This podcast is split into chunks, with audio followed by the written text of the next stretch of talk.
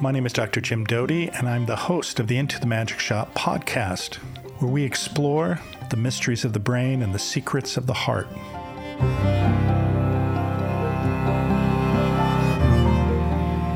Today, my guest is Frank Ostaseski. Frank, as many of you know, is a Buddhist teacher and a pioneer and leader in the field of end of life care.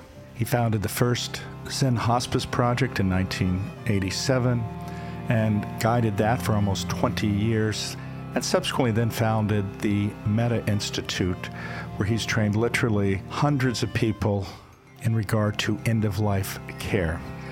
Frank has dedicated his life to service, and it's been a fusion of spiritual insights and practical social action. It manifests in caring for the homeless, serving on the early front lines of the AIDS epidemic, lobbying Congress, teaching meditation, and most daunting, raising his four children. He is also the author of the Five Invitations Discovering What Death Can Teach Us About Living Fully. Thank you again for being with us today, and I hope you enjoy our program.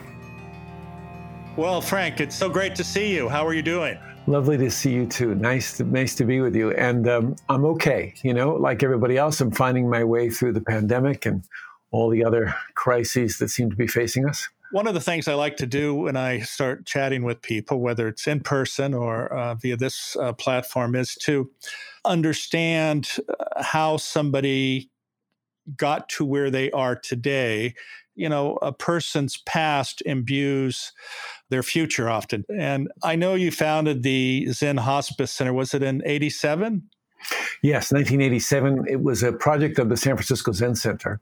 And um, it was a simple idea. Let's put together people who are cultivating uh, the listening mind or the listening heart, we could say, in meditation, together with people who really needed to be heard at least once, folks who were dying. Before that, even though, what brought you to the San Francisco Zen Center?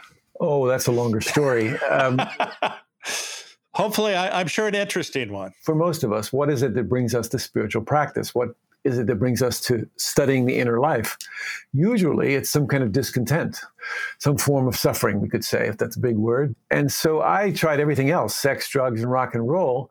And none of it seemed to work really well for me. So I found meditation and it just fit it was a perfect it made sense to me it didn't ask me to believe anything it asked me to trust my own direct experience buddhist practice was has been a strong influence in my life since i my late teens yeah wow and in that initial search, uh, did it lead you to the Zen Center in San Francisco, or what is the path before? Because you said you were, I think, in your teens, and you know uh, there are very few teens. I know a few actually who've ended up going to India, uh, et cetera, et cetera. What, what was your path? I was one of those. Um, we uh, called ourselves Dharma bums on, in those days. And, um, you know, we were seekers, you know, for whatever that's worth. And I traveled for about a year in Southeast Asia and, and India, uh, Nepal, of course. And there I really uh, was exposed to some extraordinary teachers, and it got my attention. And when I came back to the States, I continued to pursue it. Actually, with Jack and Joseph. Oh, really? So you must have been then connected to Sharon. Yes, of course. Yes. Ah, ah. So we just had this discussion actually the other day about starting the uh, Insight Meditation Society uh, in Massachusetts. Yeah, it was, you know, when you think about it now, they were just kids. They were mid to late 20s. You know, like, I got some curtains, let's have a show. You know, it was kind of a little bit like that. I got a barn, let's make it work. So um, I was really impressed when I think back to how young they were how brave they were also. No it's it's really in some ways it's hard to imagine. I mean i know that kids go on programs in other countries but for some reason back in the i assume that's in the late 80s or late 70s early 80s for me yeah oh even earlier uh, in the early 70s yeah yeah wow and uh, you know that seems like uh, a big trek obviously you don't have cell phones you don't have the internet and you're sort of on your own out there in those days. That was the way it was. But, you know, I think people are still taking adventures, both internal and external adventures. And, um, you know, that's the way of humanity, I think, to try and discover what is it that has meaning and purpose in our lives. It's interesting because I think oftentimes seekers really end up being the most informed uh, in, in my limited experience because what happens is, you know, some people will pick one thing immediately and that's the only thing. And it has this hold on them and that's all they believe. They never look at anything else. They aren't open to anything else. And uh, you know, in some ways, I, I think it's uh, uh, a tragedy. Actually, yeah, I do too. Actually, you know, when when I was coming up in practice, Jim, there was a metaphor that was used: "Don't dig too many holes; you'll never strike water or never strike oil." The idea there was to get focused and don't be jumping around. But I think actually it's really useful to explore. The thing I would add here is that I've since learned that seeking is kind of a bad deal. You know, seeking is always having us looking outside ourselves for something. It has us always trying to find the solution elsewhere. And eventually, in practice and in life, I think in our maturity, seeking doesn't end by finding. It ends, it simply ceases. You know, we stop looking outside ourselves for the answers and uh, we come home to ourselves. Well, I think that's actually uh, very profound, which I think people don't realize because I know uh, a number of, we can call them seekers, who it's a never ending quest to find something outside themselves that fulfills them. But the way I was using it was in the context of you look around and hopefully you realize that number one, essentially all of these practices relate to compassion, love, acceptance, non judgment and uh, then you find one that resonates with you.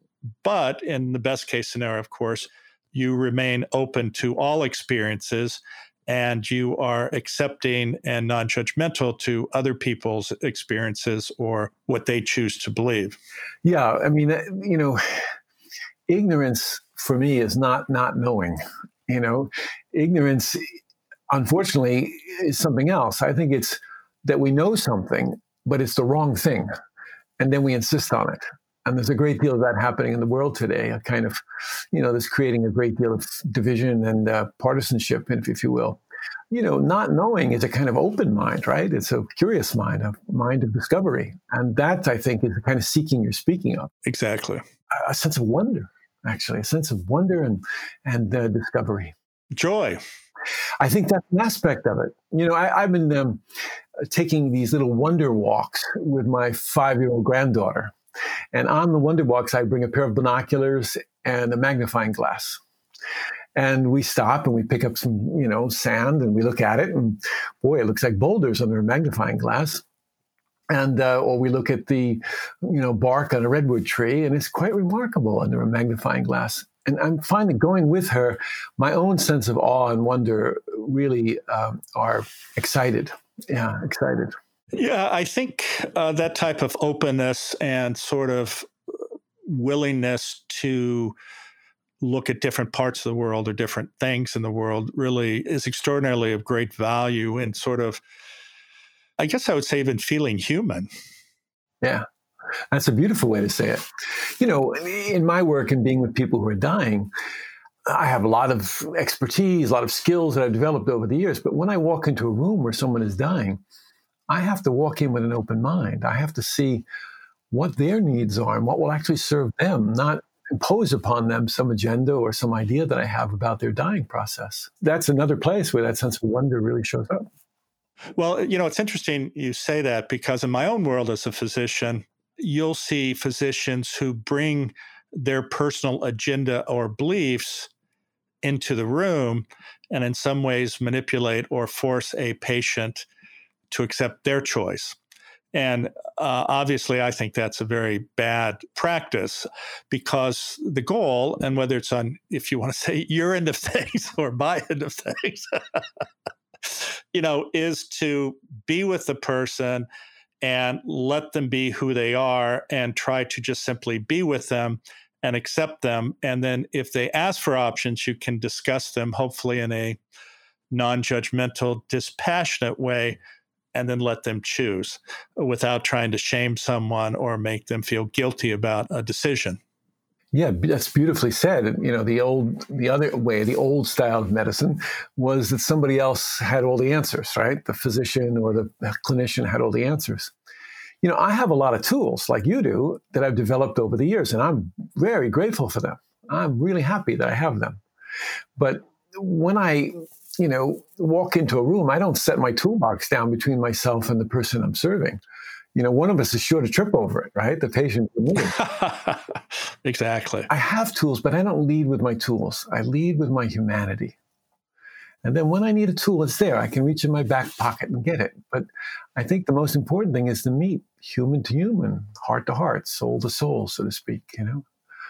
And uh, that for me has always been the ground of practice. You know, that's where, you know, mindfulness practice, Buddhist practice can really inform our actions in the world and the way we conduct our relationships. No, I, th- I think that's uh, very, very true. Um, in some ways, although um, the five invitations is about death, it so much informs us about life. I tell people that my first decade in practice was trying to save lives, but the last uh, decade has been focused more on understanding what makes somebody truly live. So many physicians, sadly, uh, run away from death, you know, because especially in Western practice, you know, losing a patient to a condition you can't influence is a failure. Therefore, many people feel that if a patient's going to die, they've failed, and then they want to get as far away as possible. Where my own practice, even though I'm a neurosurgeon, and that this may seem contrary to what most people believe about neurosurgery, is I actually interact with them and continue to see them as much as I can, uh, simply to give them solace and anything I can do to be helpful. Uh, and I think, uh, frankly, that's a much more healthy approach than running away from what you perceive as your failures. Yeah, well said, Tim. And, and the people who you serve are fortunate to have you because you hold that particular view dying is much more than a medical event, right? You, you know that.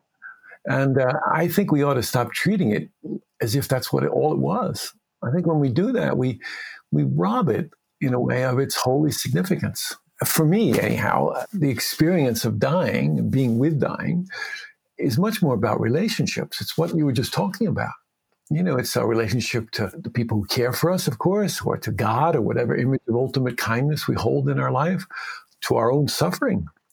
And so for me, being with dying is a lot about learning how to conduct relationship.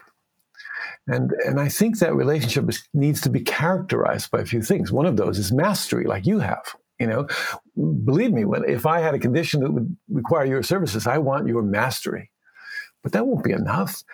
I also need somebody to help me understand the meaning of what I'm going through. You know, what its value and purpose is in my life. That's that's needed too. If we keep going, there's another dimension, which is the mystery of all of this. You know, if I'm in the dying process, what's this about? This experience of mystery here. And so I need someone like you who can travel with me in all those territories, you know? No, I appreciate that. And it's interesting because I tell our residents that while certainly mastery of being a neurosurgeon is one thing, many of the successes that I've experienced with patients have more to do with my interaction with them as a human being and not so much the surgery part. Now, many people find that hard to believe, but when you're with somebody, you know, they're frightened, they're afraid of what might happen. They're afraid of being separated ultimately from their loved ones, and they're terrified. And if you can take the time to calm them, to make them feel comfortable, to make them feel not afraid. I mean, frankly, it has a huge, huge determinant on how a patient ultimately does. How do you do that, Tim? I'm curious about what what you do. this is my interview. like, what happens in that exchange? Uh, well, first of all, uh, as an example, if someone sees me in the office about a condition, of course, they're very anxious about it. So I'm not trying to put this as sort of fake it till you make it. It's just how I am. But uh, uh, you know, you're truly with them. You're present with them. I mean, I can't tell you the number of patients who've said to me, you know, I was trying to tell the doctor about this or that, and all they did, they just kept typing in the computer and never looked at me. How can you have an interaction with another human being and make them feel that you're truly listening if you're typing as a time saver and just putting down critical points and not really truly listening. Because when you're truly listening, there's a lot more that's going on than you think. And I'll give you actually a very quick example. I had a young lady who came to see me and she had a, a, disc bulge, which you probably know if it's in your lower back can cause leg pain, and it can be quite debilitating. And this was a woman, her her twenties.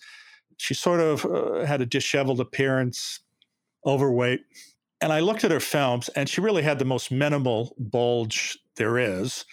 And she was actually scheduled for surgery and came to see me as a second opinion. And just looking at her and then actually noticing her wrists where she had slashed herself and was hurting herself.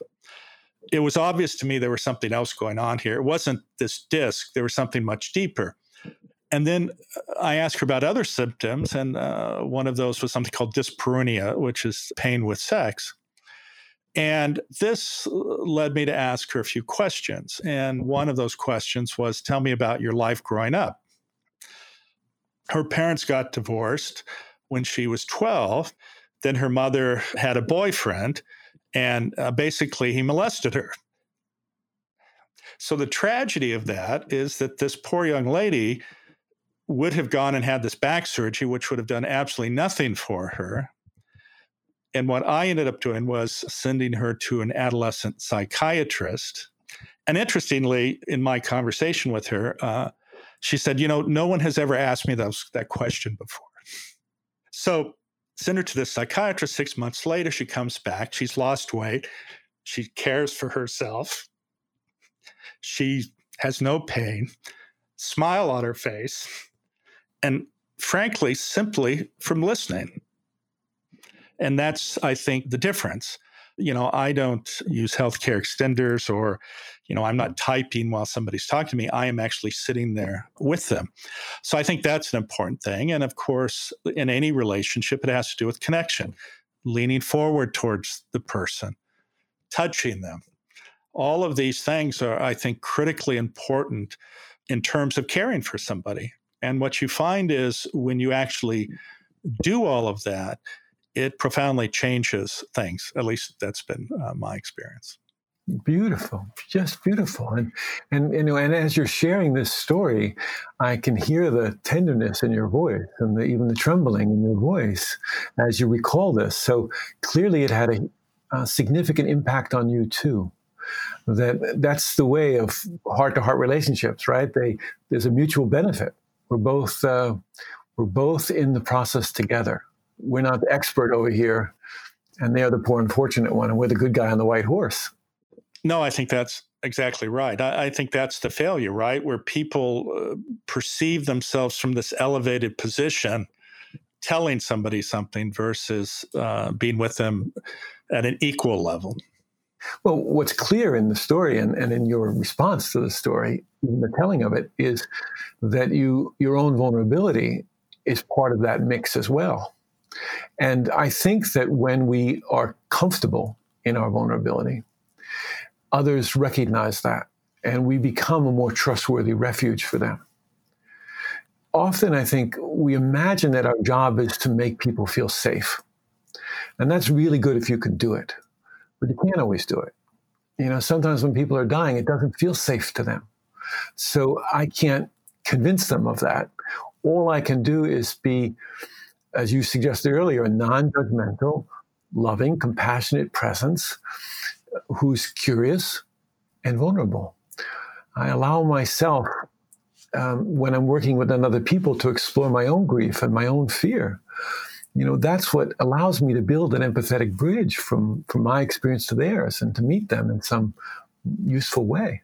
You know, I think sadly, in many instances, um, that's not present in medicine especially in the context of you know so many demands on physicians' time and the electronic medical record, which is very distracting. Uh, I won't bore you with all of that, but you know it, it leads to um, a lot of unhappiness. There's this idea that uh, physicians have a moral injury because you know they want to do the right thing but the nature of the environment they're in limits what they're able to do and some of them become horribly unhappy. Even if you look at as an example, at Stanford, you see because they, uh, you know, are very interested in the mental health of the students and faculty and uh, uh residents and fellows, and there are huge numbers of uh, levels of unhappiness and and despair, and because for many of these people, it's not what they signed up for, which is unfortunately very very sad.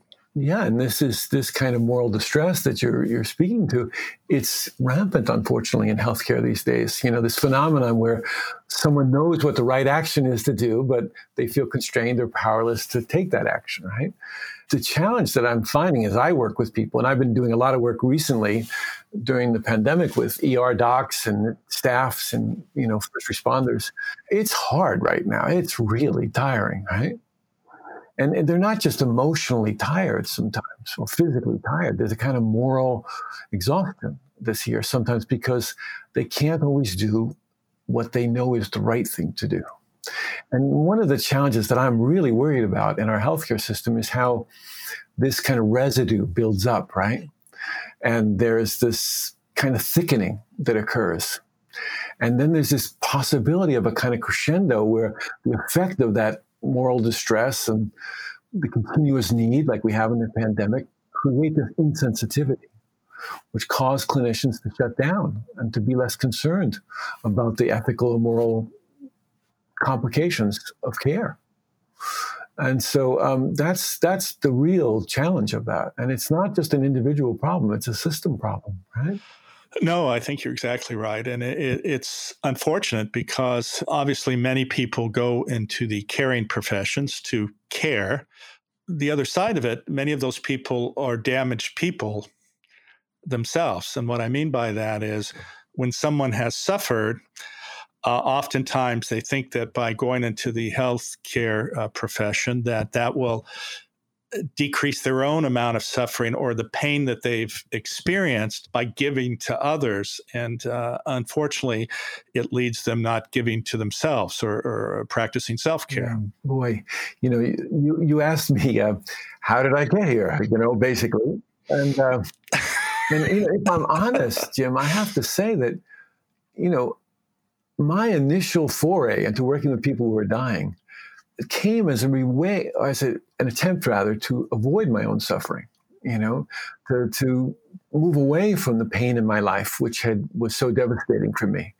But there's some juncture in the process, and it sounds like you've found that for yourself, where we have to turn toward what it is that hurts, turn toward the wound or the, you know, the pain in some way, and be with it. And that's what enables us to become the, you know, the classical wounded healer, right? The one who dives deep into the wounds and finds something useful there that they can offer as a gift to others. If we don't do that, right? If we come into healthcare with all this wounding and we haven't looked, then we become wounding healers. You know, we we project our pain and suffering onto others or we do something to them to try and alleviate our personal distress. No, I think that's right, and and you know it's interesting to look at uh, people who go into these types of areas and understand though that. Uh, many of them are wounded people. I think the greatest gift, and in some ways it's maybe the journey you've been on, is sort of trying to get a better understanding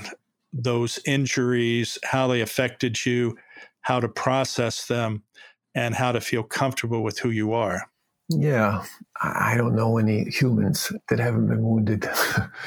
you know, I mean, all of us have got something, and it's not like they all get resolved and healed. We had a mutual friend, Ram Dass, and and you know, dear dear friend, and and he and I were at breakfast one morning, and he said to me, you know, well, everything I've done, all the psychology, all the LSD, all the guru teaching, being with my guru, I haven't gotten rid of one single neuroses after all these years. And I thought it was really, I mean, he always was wonderful at speaking and teaching from his mistakes. And I thought that was really great, you know, that these things don't necessarily go away, but our relationship to them can shift and they don't have us by the throat in quite the same way. Well, I think that in some ways uh, is the issue of the shadow. Yeah.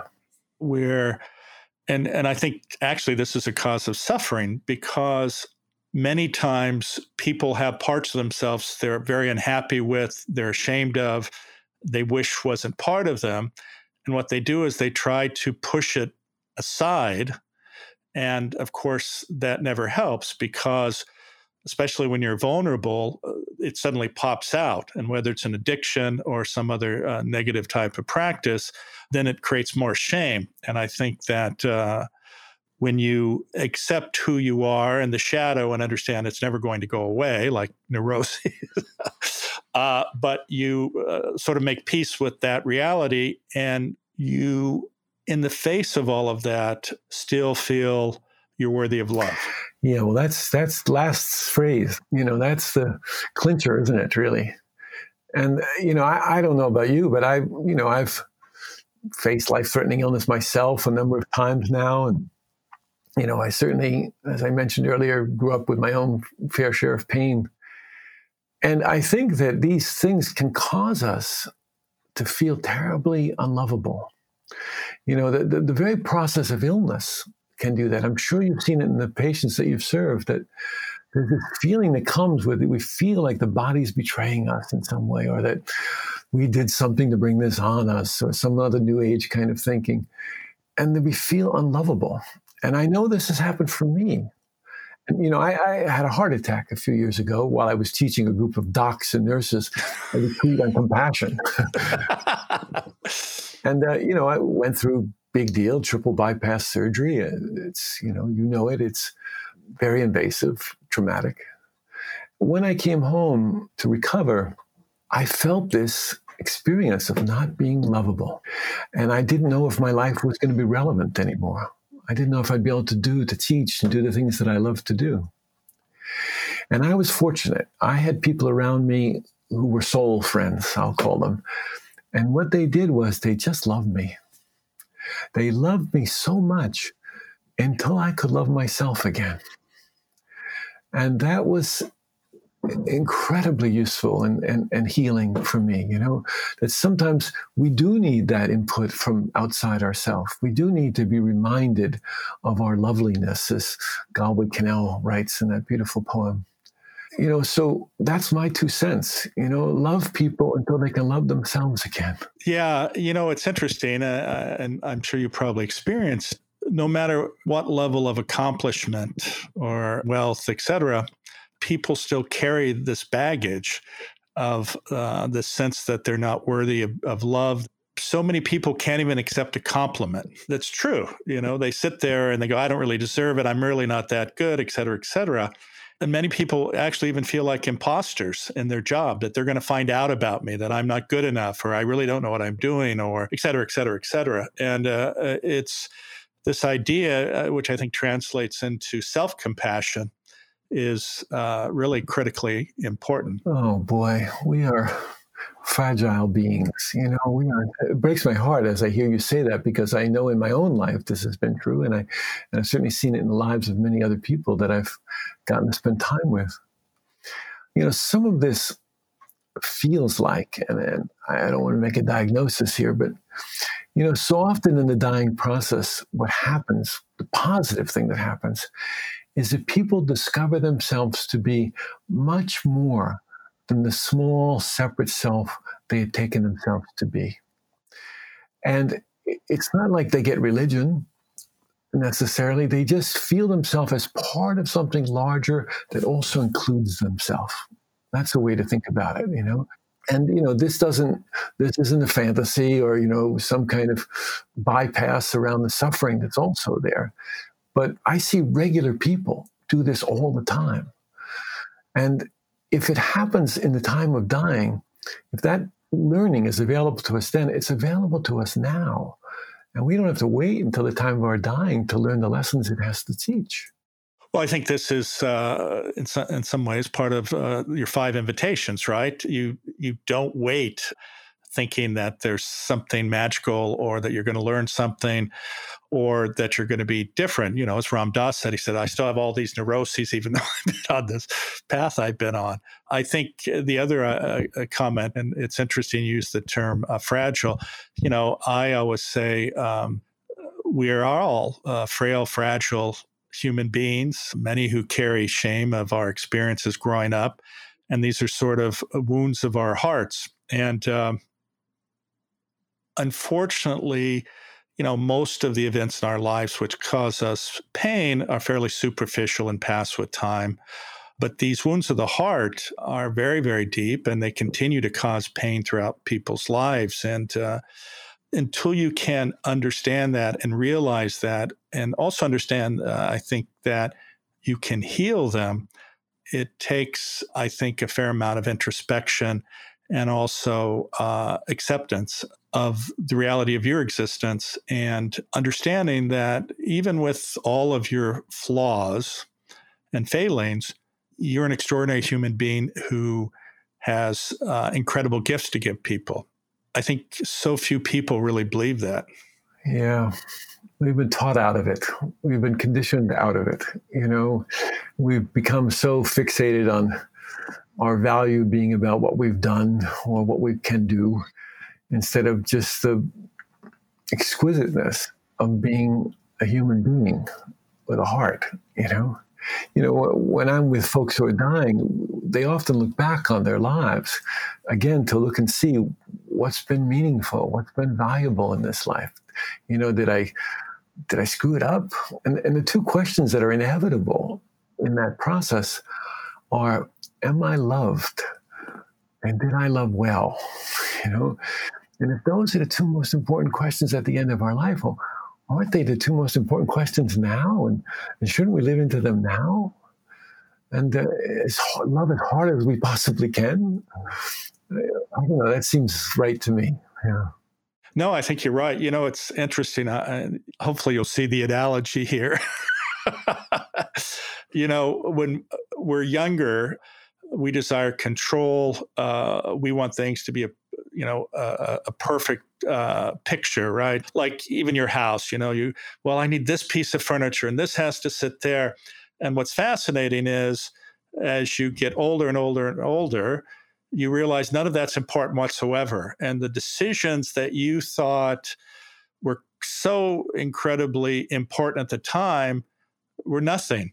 And uh, that if you can let go of that sense of control or this desire to have sort of power over your domain, if you will, actually life becomes much more painless. And when you let go of that, I think it's much more easy for people to love you. Beautiful, beautifully said. I, I think I just want to ask you questions here because, uh, you know, it's just you know you're speaking from your own maturity, right? And and and obviously you're in encounters with many people. I don't have many methodologies, Jim, but you know, people always ask me, well, how should we do a life review or how should we help people look back on their life? And and I think when we look back, we tend to look back critically. And I think there it's useful not to be Pollyanna, but to emphasize the positive, you know, to emphasize the unique way that we have gone through this life. Each of us have this extraordinary uniqueness to us it doesn't mean we're special, more special than someone else, but you know, every iris is different, right? Every voice print is different. Every thumbprint is different. Yeah. No, I think that uh, that's really true, and you know, even in my own life, you know, I have to try to be careful not to be judgmental, which I have a tendency to do sometimes, and sometimes dismissive. One of the fascinating gifts I've been given is to be reminded that every person ha- actually has an incredible story if you take the time to listen to them and have had unique experiences, profound experiences, meaningful experiences, and sometimes extraordinary experiences. And, and it's given them, sometimes it's caused pain, sometimes they've made the wrong decisions, but each life is this, you know, glorious event, hopefully uh, for them, but that um, gives them self worth if they listen to the parts of it where they've been their best selves.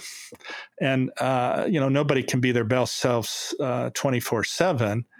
But if uh, you can look back at your life and see those points, uh, uh, I think that's very, very helpful. Let me ask you a question, though, which I've had my own experience with. I'd be interested on your take on it. I've been with people who are dying who are frankly not nice human beings. They're just they're selfish, they're self-centered, they try to be very controlling. it's been fascinating to me because these are the people who invar- invariably are trying to crawl, uh, claw themselves back uh, and deny that they're going uh, to pass. And uh, what has your experience been? Or maybe you've never had one of those people, but I certainly have. but sure, you know, I mean, uh, when I we started the Zen Hospice project back in the early in the mid '80s, we worked mostly with people who lived on the streets of San Francisco, and so, you know, they came to us with triple diagnoses, often some life-threatening illness, usually some mental illness, often an addiction of one kind or another, with little or no family support or financial support. And so they were pretty troubled when they arrived at our doors. And I always felt like our, our work was just to meet them where they are. You know, we didn't have any missionary zeal and any of that. This guy just sprang to mind as you were speaking about. He was a tough character, really a you know curmudgeon, kind of nasty a lot of the time. And um, whenever a volunteer or a staff member would walk into his room, he would say, "Get the hell out of here! I'm sick of you people." And you know, terrify the volunteers and the staff. And they would come to me and they say, "You got to go talk to this guy." Uh, you know, he's yelling at everybody. And I said, "I'm not going to talk to him. He scares me." You know. But um, I said, "Okay, I'm the boss. I got to go there." So I went up to his room, and I have this strange little ritual I do when I go into a room. I look and see where are the hinges on the door? Are they on the right side or on the left side? If the hinges are on the right side, I step in with my right foot. If the hinges are on the left, I step in with my left foot. Now, this could be considered an act of mindfulness or obsessive compulsive disorder. I'm not sure. Yeah, I'm not sure either. but what it does is it, it, causes me to be present, to recognize I'm crossing a threshold. I'm going into a new place where there are new rules. And, um, you know, like Susan Sontag talked about going into the land of the ill. And I walk into this place and um, he starts screaming at me. And so I did the one intervention that I know almost always works. I sit down. Because usually when I sit down in the chair, it's harder to run away. so I sit down there in the chair, you know, next to his bed, the end of his bed. And he's, you know, screaming at me, literally at the top of his voice. And I could feel this kind of fear in my chest and belly. So then I settle, feel my feet on the ground, and feel my breath. And then I said, you know, Joseph, take a breath. You know, I just yelled at him like that, take a breath. And he looked at me like I was crazy. And I said, come on, one big inhale. And he breathed in. I said, don't forget to breathe out. And he would breathe out. And he kept you know, we kept doing it together for a while. And I, I noticed I wasn't screaming so much when we did this. So I thought we are making progress. I could feel my feet on the floor and I felt good to be on the floor. I felt grounded. So I did this really simple thing. I just reached under the covers of his bed and I just held his foot the bottom of the bed, you know. It felt good for me and maybe it'll feel good for him. And there was this new kind of contact. And then I said to him, you know, so many people around here really love you. And he said, Yeah, who? Like that. And I knew we were in a different realm now. We weren't just in the what happened 10 minutes ago realm. So I took a risk and I said, Your mother. And that's the love we're always looking for, you know, that's that first face of God that we've all known. And he just looked at me and he said, Oh, I hope so. And I said, Oh, I'm sure. I'm sure. And now we're into an entirely different discussion, Jim, you know this curmudgeon guy. You know, you know, 15 minutes later, he was back screaming again. We didn't change that his personality, but we found a way to meet and didn't let the, in this case, this personality be such a stumbling block, such an obstacle that we couldn't find some way to to connect. You know, human to human, heart to heart. Mm-hmm. Yeah, I've been with all kinds of people, and and I don't mean I'm not I'm not romantic about dying. This is the hardest work we'll ever do. And I'm not romantic about how people meet their dying. As you say, some leave skid marks, you know, dragging their heel out the door. This is the thing. The process of dying, the very process of dying, is actually conducive. It's actually helpful to our waking up. It has about it certain conditions which are supports, actually. You know, all the ways we've defined ourselves. I'm a mother, I'm a father, I'm a doc, I'm a Buddhist teacher, whatever it is. They're all either stripped away by illness or they're gracefully given up. But all those roles, all those identities go. Now who are we? I think we get down to something much more essential and fundamental, we could say. And that becomes a meeting place. And um, people often discover there something about themselves that they didn't know before. And they find resources they couldn't have imagined would be available to them. And this is not because of some religious or even spiritual practice. It's because they came in contact with something true about themselves.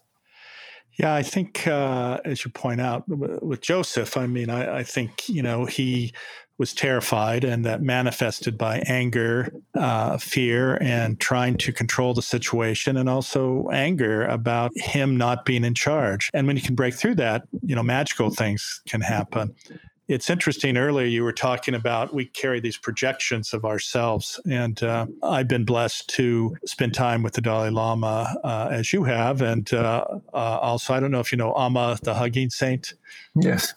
Yeah. So she's a, actually a friend of mine, but you know, people say, "What's it like to be in their presence?" And I, I say, you know, the extraordinary thing that we forget is how to or what it feels like to be with someone who gives you unconditional love and is completely non-judgmental and embraces you.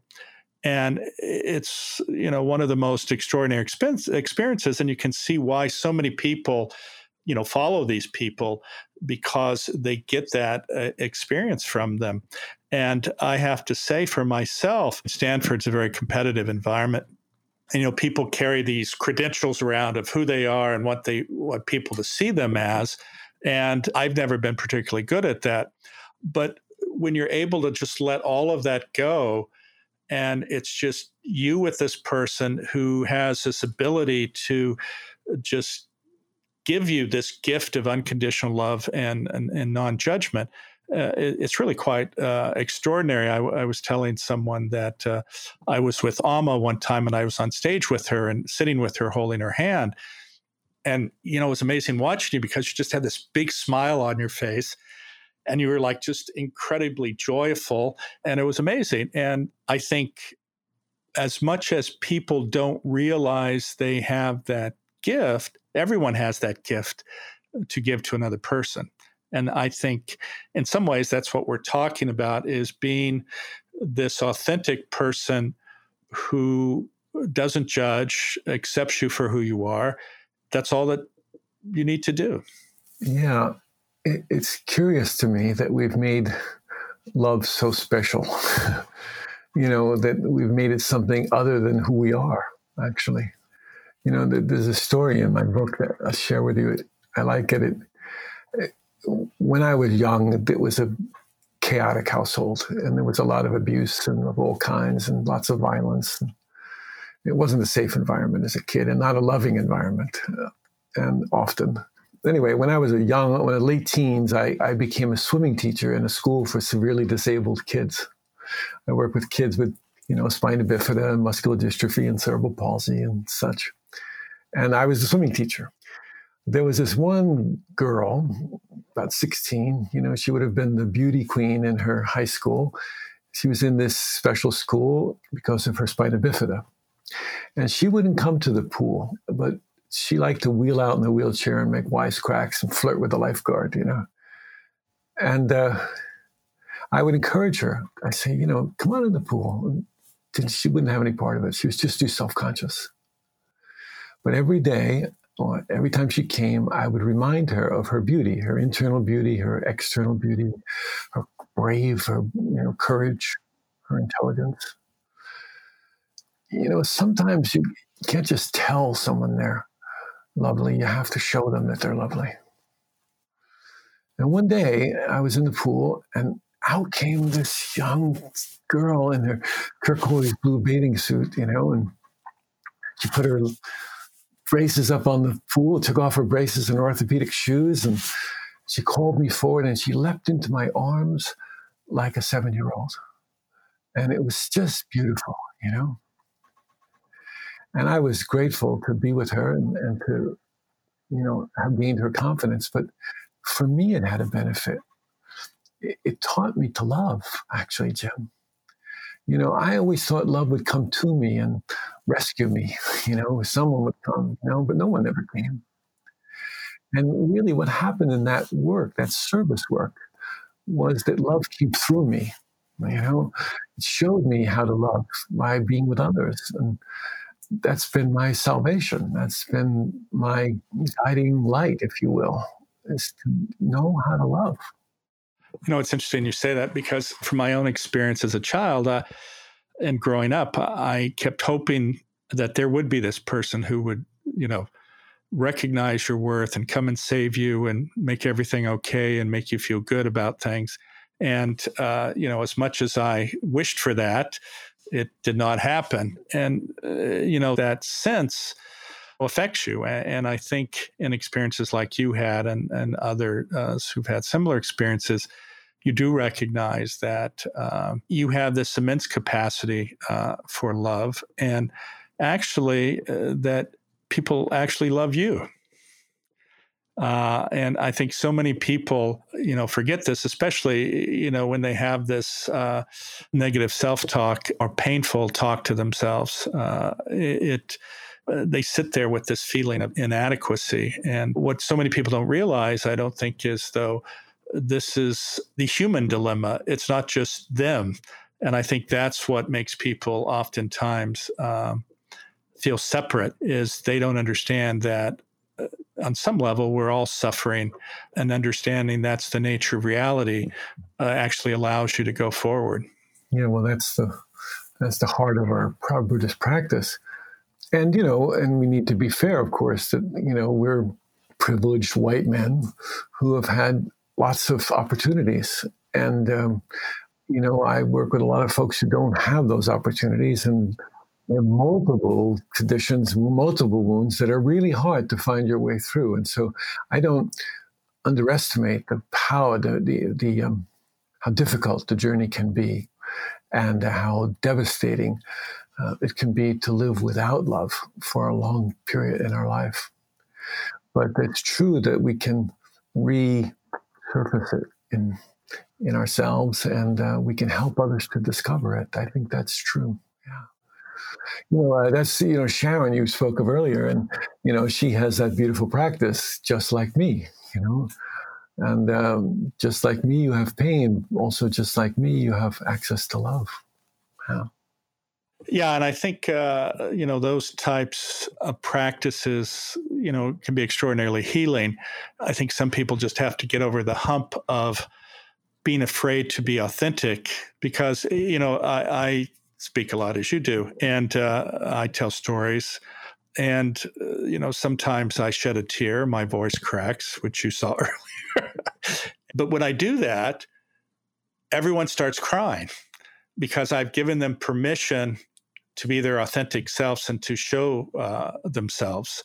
And um, it's interesting. I um, gave a talk one time, and a woman came up to me, and she uh, identified herself as a psychiatrist and hypnotist and she said god i felt so sorry for you on stage you know you you were showing this emotion and and I, I saw the tear and you and you must have been so embarrassed and she said you know if you come to me for three sessions i can get rid of that for you oh my, oh my.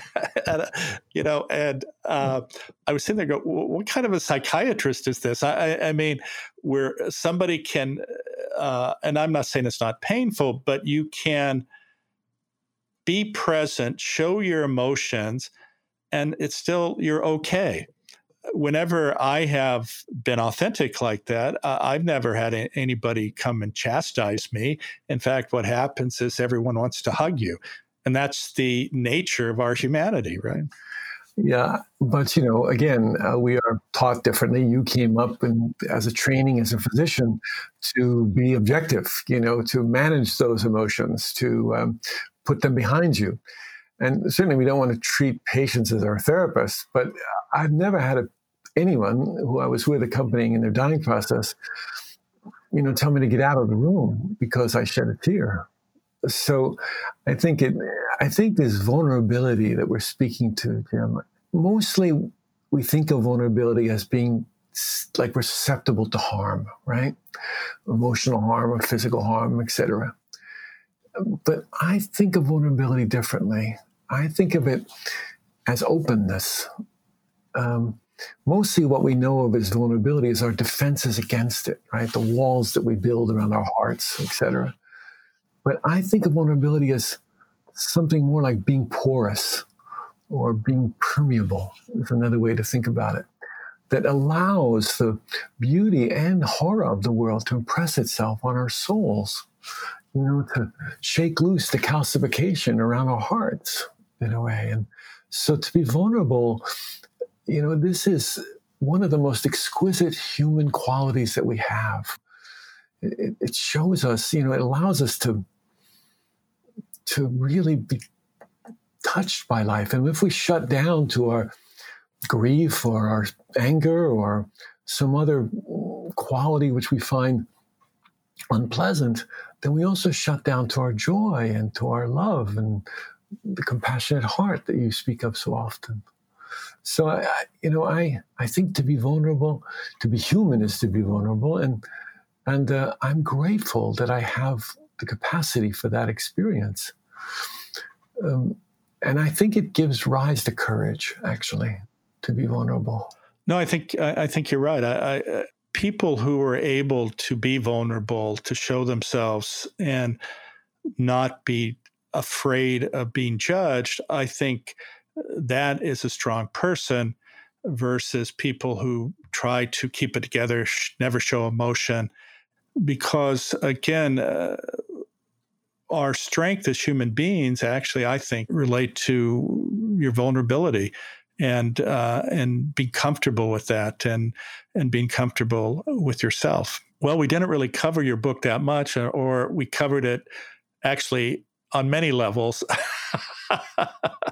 uh, but we didn't speak specifically about it. Um, what would you tell someone who is struggling with their own existential crisis of death? And not that it is going to happen today or tomorrow, but as you know, some people start thinking about this, especially as they get older and older.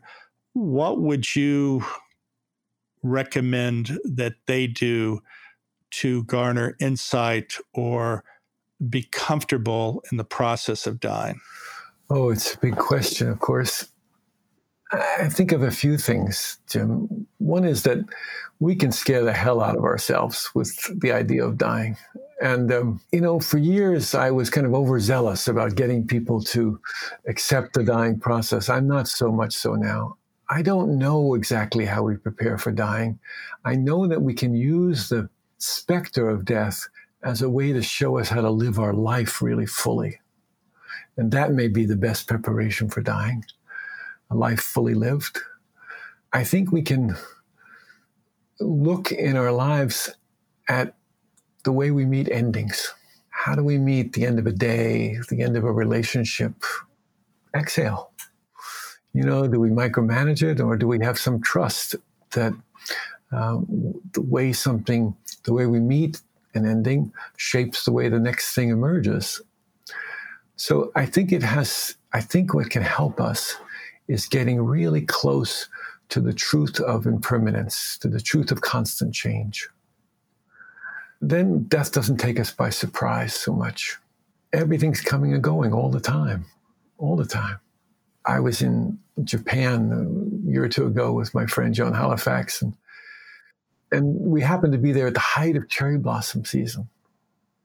And the hillsides are covered with these beautiful, fragile flowers that last just for a week, you know.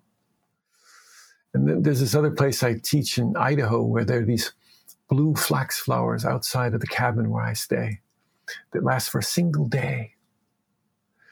And, and you know, the question I always want to ask is why are those blue flax flowers, why are those cherry blossoms so much more beautiful and radiant than plastic flowers that last forever, right? I think it's because there's something about the brevity of their lives that invite us into their wonder and their beauty and, and give rise to gratitude in us. So I, I think that knowing that your mother's treasured vase is going to fall off that shelf someday and smash. You know, that your roof's going to leak, that people you love will die. Reminds us to not take this life for granted, to, to step into the precariousness of it, and there to recognize the preciousness of this life. How remarkable it is to be born and to have a human life and to then appreciate it not out of guilt but out of joy you know? Boy a life led that way. What a good preparation that is you know? No i think you're you're right. I i mean i i think understanding the preciousness of of life and the transient nature i'm sure you're probably familiar with the concept of wabi sabi right? This impermanence imperfection and incompleteness. And i think that uh, when you embrace that as a reality, then uh, at least for me, it it uh, it gives me some solace, and I don't struggle as much. Yeah, I mean, suppose we embrace that truth in our life all the time. you know, uh, I think that you know not only might we have an easier time meeting our own dying, but I think it'll make us kinder to one another. I think it it helps us to see ourselves in each other, you know. And when that happens, the way in which we care for one another fundamentally shifts. You know, knowing that the people we love will die reminds us how do we want to care for them now? How do we want to tend to this relationship now? It's not to scare us, it's to encourage us to to recognize what it is that has that matters most. yeah. No, I think that's uh, exactly right. And I, I, think if you just sit with that, you know, what is it that really matters the most? Um, you realize there's so many things that are actually insignificant that we uh, feel are very important at the time. But it always comes down, I think, to that what matters the most. I, I like having a conversation with you. It inspires me. Thank you for willing, willing to engage me in this. I learned a lot today. Oh, well. Uh, well, that's very kind of you. I appreciate that. And I'm sure, hopefully, the listeners will have learned a lot from uh, you as well. I really appreciate you spending a little bit of time with me. And I do want to uh, encourage people, if they haven't, to uh, take an opportunity to purchase your book, The Five Invitations, which at least uh, I found very powerful. And uh, I hope we have the opportunity to speak again in person or and certainly not in the too distant future. I'd like that a lot, Jim, and thank you for inviting me and I hope my words and yours have been of some small support to the people who listen. Yes, I hope so. Well, take care, my friend. Thanks again. You're welcome.